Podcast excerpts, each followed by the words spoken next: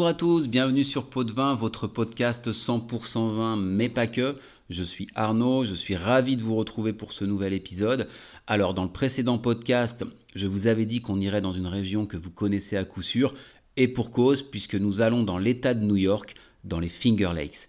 J'adore cette région, elle est incroyable, et je suis très content de vous en parler aujourd'hui. New York, c'est pas que Manhattan. C'est un État assez grand dont la capitale est Albany, pour ceux qui l'ignorent. Et là, on se trouve dans le nord des États-Unis, à 4-5 heures de route de New York City, juste sous le lac Ontario, donc à la frontière avec le Canada, tout près de la ville de Syracuse. Les Finger Lakes, c'est un ensemble de lacs. Il y en a 11 au total qui ont la particularité d'être très allongés dans le sens nord-sud. L'image rappelle donc un peu la forme des doigts, d'où le nom Finger Lakes. La région des Finger Lakes est la plus grande région viticole de l'État de New York qui en compte 7 au total et occupe à peu près 4000 hectares. Elle a le statut d'AVA, l'équivalent de nos appellations, on en avait déjà parlé quand on avait abordé les vins d'Oregon.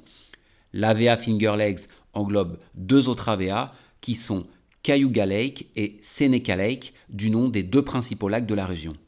Si vous êtes curieux, allez voir sur euh, Google Maps une vue de haut de la région euh, avec les lacs, c'est assez, euh, c'est assez fascinant. Alors il y a une légende qui dit que le bon Dieu aurait créé ces lacs en posant sa main sur, les, sur les terres pour bénir ces terres. je ne sais pas si c'est vrai ou pas, mais bon, voilà, c'est la légende. Alors on va s'intéresser à ces lacs parce qu'il n'y aurait pas de viticulture dans cette région sans eux. Juste une petite anecdote pour commencer, à l'époque, la région constituait le territoire des nations iroquoises, dont faisaient partie les Sénéca et les Cayugas, qui ont donné leur nom au lac. Dans cette zone, le climat est continental et peut être très chaud l'été, mais surtout très très froid l'hiver, et sur une période assez longue. La vigne ne pourrait donc pas s'épanouir, voire survivre dans ces conditions, sans un microclimat, et le raisin ne pourrait pas mûrir. Oui, mais voilà, les lacs jouent le rôle de régulateur thermique. Ce sont des lacs d'origine glaciaire très profonds. Le lac Cayuga, c'est 133 mètres de profondeur, et le lac Seneca, 188 mètres, donc avec un volume d'eau très important.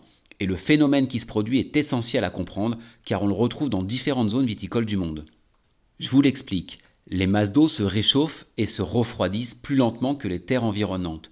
L'été, elles emmagasinent la chaleur et la restituent à l'automne quand il commence à faire froid.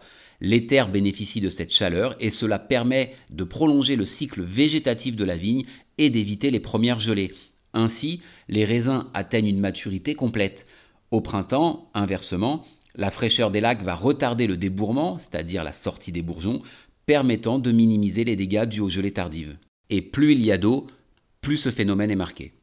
En raison des origines glaciaires des lacs, on retrouve également sur l'appellation une très grande variété de sols, des calcaires, des schistes, des graviers, des argiles, et cela se traduit naturellement dans la typicité des vins selon les zones. Les sols sont très drainants et peu riches. C'est bien car il tombe en moyenne 1000 mm de pluie par an, ce qui est pas mal et surtout dans la période estivale, ce qui peut être un problème notamment parce qu'il fait très chaud. La pluie et la chaleur, c'est idéal pour les maladies. Mais le principal problème reste quand même le froid. Donc les vignes sont aux abords des lacs, sur des pentes orientées vers l'est ou vers l'ouest pour bénéficier d'une exposition maximale, et aussi parce qu'avec la forme allongée des lacs, il n'y a pas vraiment d'autres possibilités. Les vignes doivent se trouver là où il y a le plus d'eau. On peut aussi avoir des vignes plus éloignées des lacs, mais ce sont des vignes américaines, plus résistantes au froid, et non des vitis vinifera avec lesquelles on fait les vins qualitatifs. Alors je vous dis un mot là-dessus également. Aux États-Unis cohabitent deux espèces de vignes des vignes natives américaines et l'espèce eurasienne, la mère de tous les cépages que nous connaissons, l'espèce Vitis vinifera. Et aujourd'hui dans le monde, à quelques exceptions près, on ne fait du vin de qualité qu'à partir de Vitis vinifera. Tous les cépages que vous connaissez sont des Vitis vinifera. Alors, à quoi servent les espèces américaines? Bah, À faire du jus de raisin ou de la confiture. D'ailleurs, l'État de New York est un gros producteur de jus de raisin, mais pas seulement. En fait, ces vignes américaines ont un énorme atout.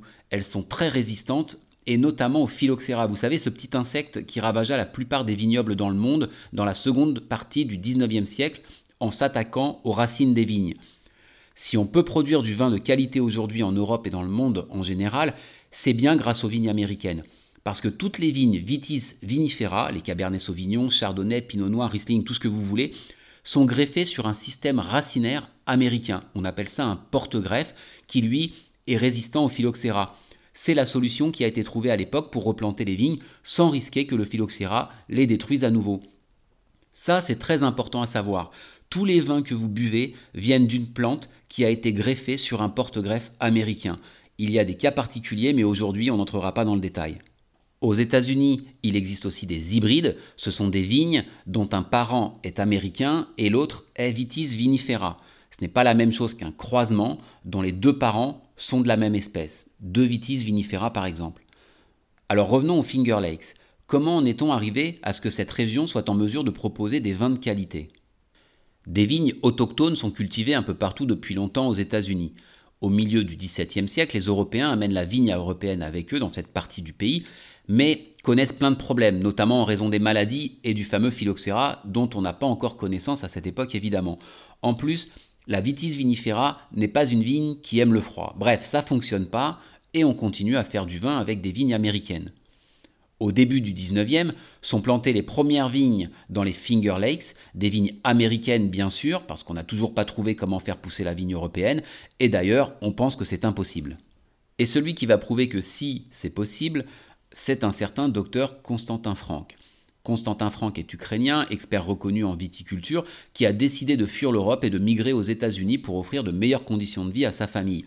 Il n'a pas d'argent, ne parle pas anglais, mais bon, bon an mal an, arrive à acquérir au bout d'un certain temps des terres dans les Finger Lakes et démontrer que le problème n'est pas la plante mais le porte-greffe. En gros, il faut greffer la Vitis vinifera sur un système racinaire américain ou hybride qui lui est résistant au climat de la région. Il se met à planter du Riesling, du Pinot Noir, du Chardonnay et tout un tas d'autres cépages et ça fonctionne. D'autres lui emboîtent le pas et c'est ainsi que les Finger Lakes ont acquis leur notoriété.